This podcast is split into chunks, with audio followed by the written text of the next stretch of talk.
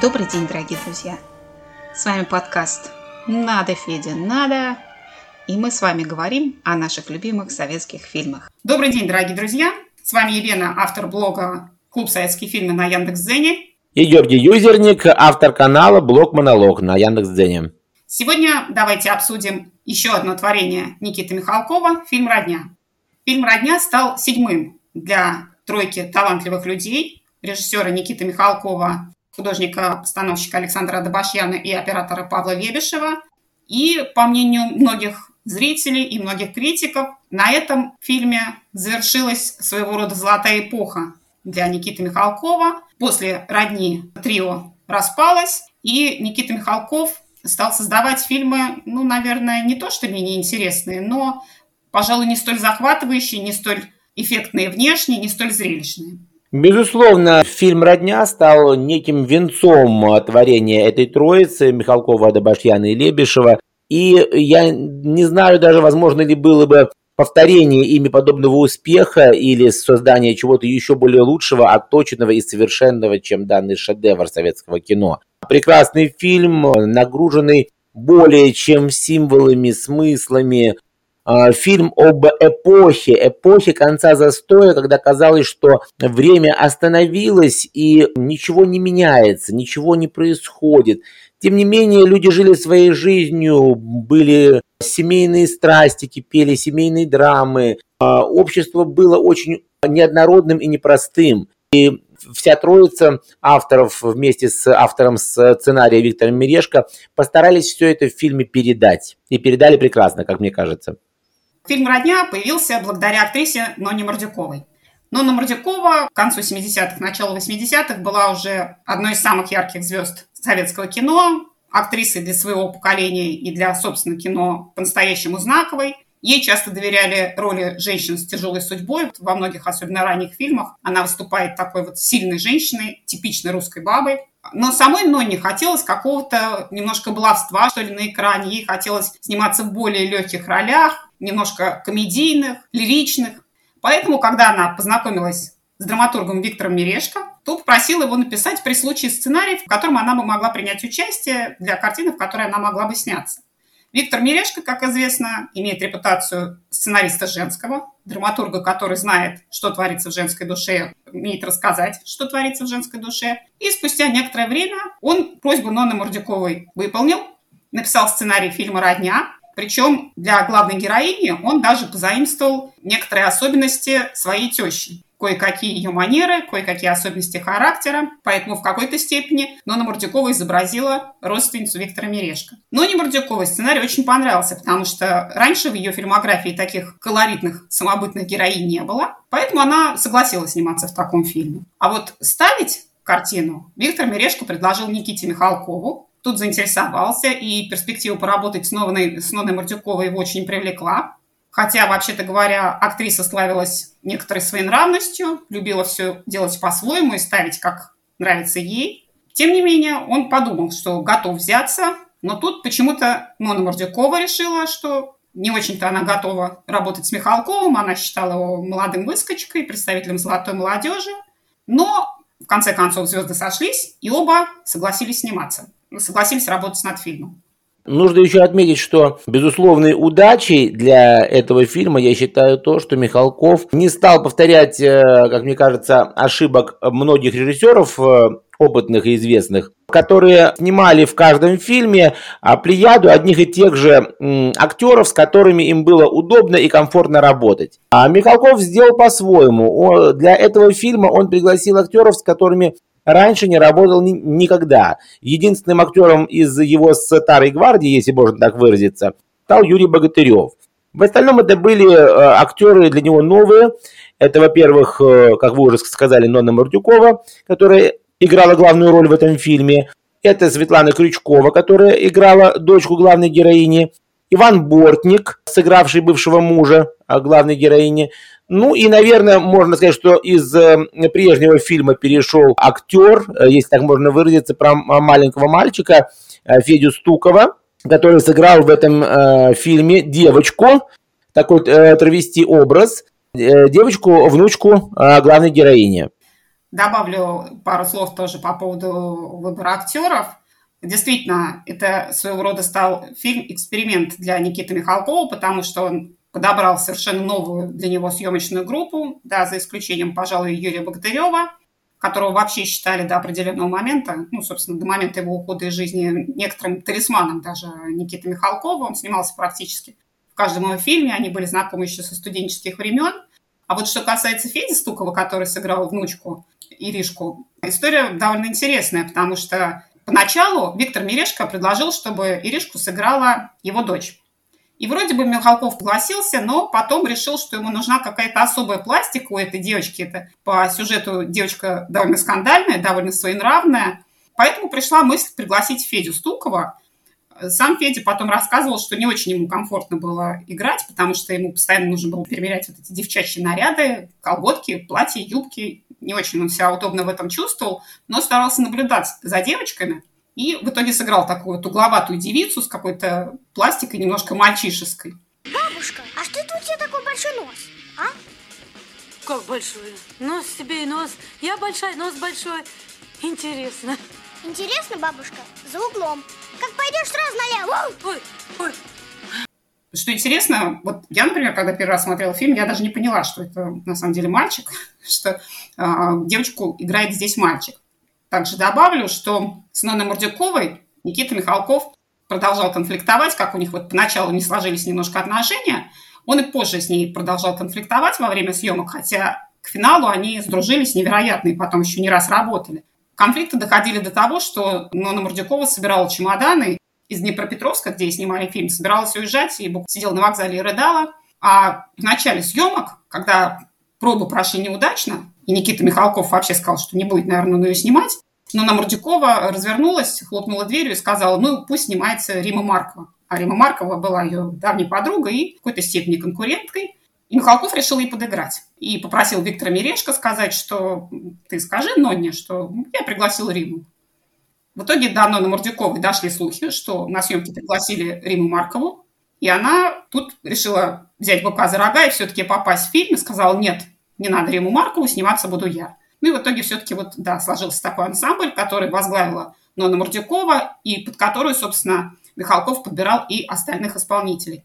Э, безусловно, нужно сказать также и о неудачах кастинга. На мой взгляд, такой неудачей можно считать роль бывшего мужа э, главной героини, которую сыграл Иван Бортник. На мой взгляд, может быть, это было особенностью просто психофизики Ивана, может быть, э, еще какие-то проблемы были на съемках, но он играл этот образ несколько натужно, и он получился не совсем вписанным в канву фильма актер, которого изначально планировали снимать в этой роли, Олег Борисов гениальный, мне кажется, он подошел бы на эту роль лучше, и он был бы, ну, более, что ли, органичен в ней. А, ну, конечно, мнения разные, но это вот такое мое видение этой роли. И, возможно, усиливается такое ощущение, Помните эпизод, когда он начинает играть на гармошке, изображает такого деревенского повесу, ловеласа, там э, видно, что идет э, фонограмма и поет э, абсолютно чужой голос, не Бортника, э, можно сказать даже такой полуоперный такой голос, а, который совершенно не вяжется, фальшив, и он еще более усиливает э, диссонанс от этого образа и этого исполнителя этой роли.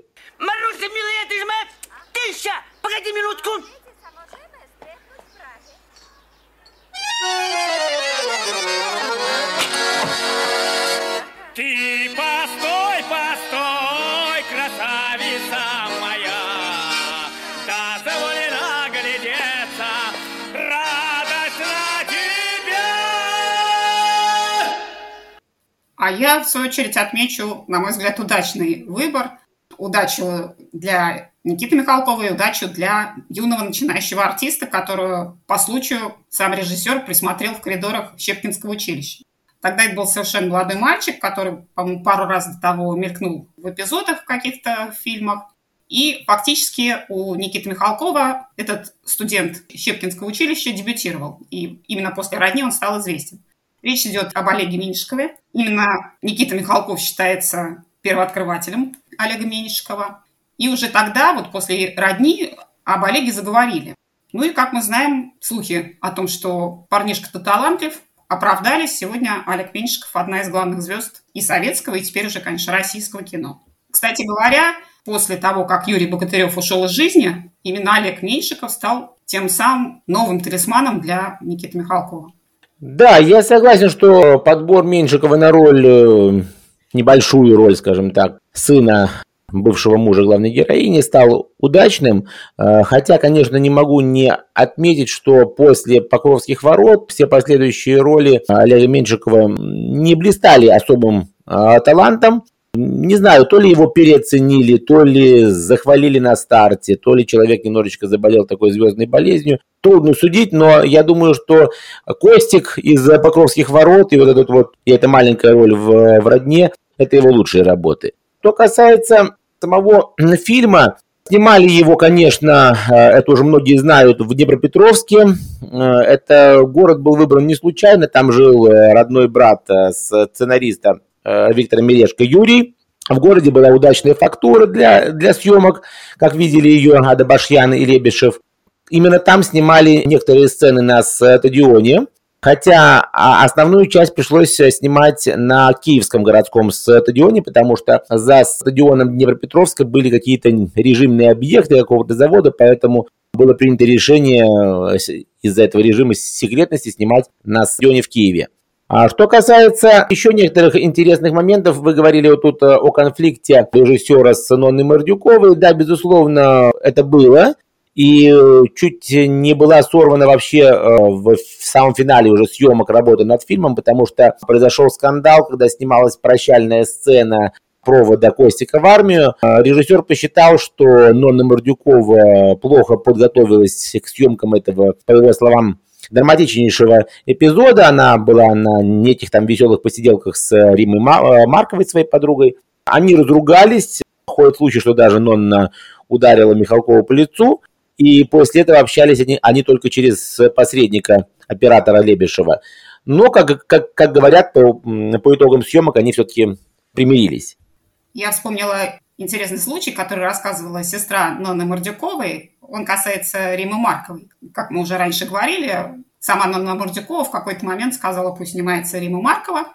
И, кстати говоря, Рима Маркова в фильм все-таки попала. И попала на там, в небольшую эпизодическую роль, администратора гостиницы она сыграла, но Никита Михалков очень удачно обыграл ее тогдашнее хобби. Тогда, как выяснилось, Рима Маркова ходила в Дом кино на занятия по карате. Очень она увлеклась этим спортом, и случайно узнал об этом Никита Михалков. И вот в сцене, где она администратор гостиницы, там прям все намеки, что она занимается карате. Такой вот любопытный факт э, о том, как хобби человека, хобби актрисы привело его на съемочную площадку. А что касается мест съемок, то, насколько я знаю, сцену в ресторане, которая стала ключевой в фильме, ее снимали все в том же Пущино, которая очень полюбилась Михалкова, Добашьяну и Лебешеву после незаконченной пьесы для механического пианино, потом же там снимали Обломова. Ресторан в Пущино стал местом действия для актеров в этой большой, объемной, такой масштабной сцене. И в этой сцене снялись практически все участники съемочной группы, не только актеры, но и технический персонал. Даже сам Михалков появился в роли одного из официантов, другого официанта сыграл Александр Добашьян, а небольшую роль повара сыграл сам Павел Лебешев. Надо сказать, что Павел Лебешев, помимо операторского искусства, обожал кулинарию. Он постоянно на съемках всех, кто с ним работал, подкармливал, готовил для них какие-то совершенно фантастические блюда. И этот талант его коллеги по-настоящему ценили. И вот Михалков решил тоже обыграть хобби Лебешева, сделав его на экране поваром. Все остальные сотрудники кухни, которых мы видим в этом эпизоде, на самом деле тоже гримеры, осветители, помощники ассистента. То есть в этой сцене была занята, по-настоящему занята вся съемочная группа. Ну, на самом деле, есть разные версии по поводу ресторана. Допустим, Адабашьян в своих воспоминаниях писал, что это был не, не ресторан в Пущино, а это был не открытый еще ресторан на гостинице «Рассвет» на набережной Днепра, где, где они проживали в период съемок и якобы ресторан из-за каких-то бюрократических проволочек не, не принимала комиссия, но он был полностью готов к работе, и именно там э, прошли все эти ресторанные съемки. Ну, правду мы, наверное, уже не узнаем, если только поднимать архивы Мосфильма. А еще один интересный момент. съемок в ресторане, там есть такой эпизод, где где-то там в помещениях с служебных ресторана сидит некий парень с черными усиками. На самом деле это ассистент режиссера а Тамара Кудрина. Очень такой смешной момент. И еще те сцены, которые снимали а, на улице, вот э, мы помним там героиня Нонны Мордюковой с э, мужчиной ухажером, э, с которым они познакомились в поезде, они гуляют по некому парку, дурачатся, снимаются в фотокабинке, пытаются сняться. Эти сцены снимались в, тоже возле гостиницы «Рассвет» в парке имени Шевченко. И еще такой интересный эпизод, наверное, мы им подытожим э, ресторанную часть. А после съемок э, танца, где Нонна Бордюкова очень зажигательно танцует с своим зятем, а ее увезли в отделение больницы Красного Креста, у нее был инфаркт. Там она пролежала несколько дней. Интересно, какие жертвы ради съемок. Ну, впрочем, наверное, от Нонны Мурдюковой такого следовало ожидать. Нонна из тех актеров, которые живут в кино. Не работают в кино, а все-таки живут в кино, я думаю, так. Еще один маленький момент э, интересный, связанный со съемками. А многие, наверное, помнят э, эпизод с некими байкерами, которые выходят э, из дома, где жил бывший супруг героини Мордюковой и такой байкер с таким очень смешным механическим голосом, как э, я читал, это будущий режиссер а, фильмов «72 метра», сериалов «Гибель империи» и «По ту сторону волков» Владимир а, Хотиненко. В ту пору он очень сильно увлекался ездой на мотоцикле, и его режиссер попросил вот в этом эпизоде э, сняться. И голос, голос это его реальный голос. Он такой очень немножечко странный, компьютерный, что ли.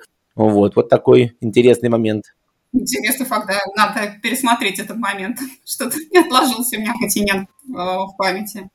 Когда фильм был готов, Михалков представил его худсовету, и тут начались настоящие сложности, потому что чиновники творения, новое творение режиссера совершенно не оценили и потребовали внести правки. Их было порядка трех десятков. Но Михалков категорически отказался что-то исправлять в своем фильме, и тогда худсовет пригрозил тем, что у него ленту вообще отберут, отдадут другому режиссеру, попросят перемонтировать. В числе претендентов, например, известно, что был даже Данелли. К нему обращались с тем, чтобы он поработал над э, фильмом «Родня». Но, к счастью, коллеги Никиты Михалкова проявили профессиональную солидарность. Никто не взялся переделывать фильм, который снял Никита Михалков. Часть правок все-таки пришлось нести в фильм. Но от большей части удалось отказаться. Он как-то сумел сгладить все эти истории. И в 1982 году фильм подготовили к прокату. Ну, на самом деле, очень важно отметить еще один момент. Премьеры фильма не было бы, если бы не а, Андропов. Дело в том, что по некоторым данным даже было правок не 30, а почти 200 правок предлагалось э, внести худсоветом. Опять же, данные разнятся. Там очень сильно возмущало их и э, внешний вид ребенка главной героини, ну, вернее, дочери главной героини, и то, что он слушает э, Бонни М, это же было, ну, Запад, Запад, безобразие. Также возмущали намеки на армию, это оказалось некой такой фигой в кармане по поводу Афганистана. Но тут Брежнев умер, к власти пришел Андропов, я напомню, это самый конец 82 года. Ему фильм очень понравился. И он э, отдал личное распоряжение на его показ с самыми минимальными правками. То есть то, что мы видим, это ну, практически ничего не вырезано и не изменено. Как это часто бывает, и как это было со многими фильмами, в том числе и с фильмами Никиты Михалкова, зрители, обычные зрители и критики во мнениях разошлись. Зрители картину приняли с восторгом, потому что в персонажах многие узнавали и себя, и свои личные истории, и знакомых, и приятелей, и родственников. А критики как-то довольно прохладно отнеслись э, к этой работе Михалкова. Не то чтобы разнесли ее в пух и прах, но уж восторгов точно не выражали. Но я хотела бы еще отметить музыку к фильму. Как вот вы правильно сказали, звучала там иностранная музыка, но в одном из эпизодов мы снова слышим классическую музыку. Я здесь вижу какую-то перекличку с неоконченной пьесой для механического пианино, когда Нона Мурдюкова входит э, в вагон поезда. Кстати, этот эпизод тоже критиковали, потому что она вошла в вагон СВ, в котором, похоже, раньше никогда не ездила, и, увидев там ковер, сняла обувь. В свое время цензоры, когда принимали фильм, сказали, да что ж ты такое, женщина что же не умеет себя в поезде вести, что вы показываете советским зрителям. Вот в этот момент звучит музыка очень схожая с той, что звучит в финале фильма «Неоконченная пьеса для механического пианино». Здравствуйте. Добрый день. Здрасте. Жаль, это...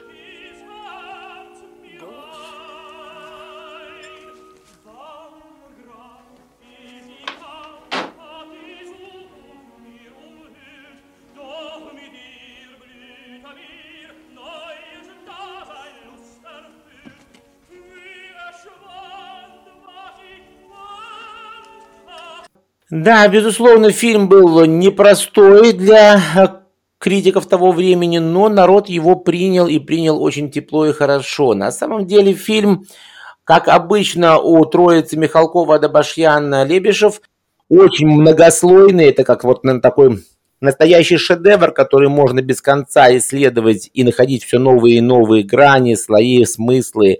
Он перегружен даже, может быть, несколько э, символами, и этот фильм, э, ну, вспомните, допустим, так, э, такой символ, как э, бегущий на стадионе атлет. Вспомним знаменитый пролет самолета в небе. Да, все это символы и времени, и эпохи.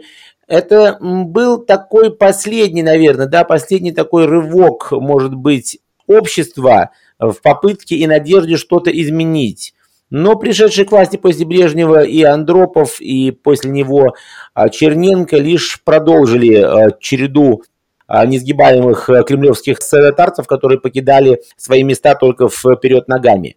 Конечно, до эпохи Горбачева еще три года, и фильм отчетливо показывает затхлость атмосферы, при которой у людей практически нету какой-то надежды на будущее. Мы это видим в каждом кадре, в каждом эпизоде, что они живут только воспоминаниями, у них нету какого-то сильного устремления вперед, желания прорываться, делать что-то новое.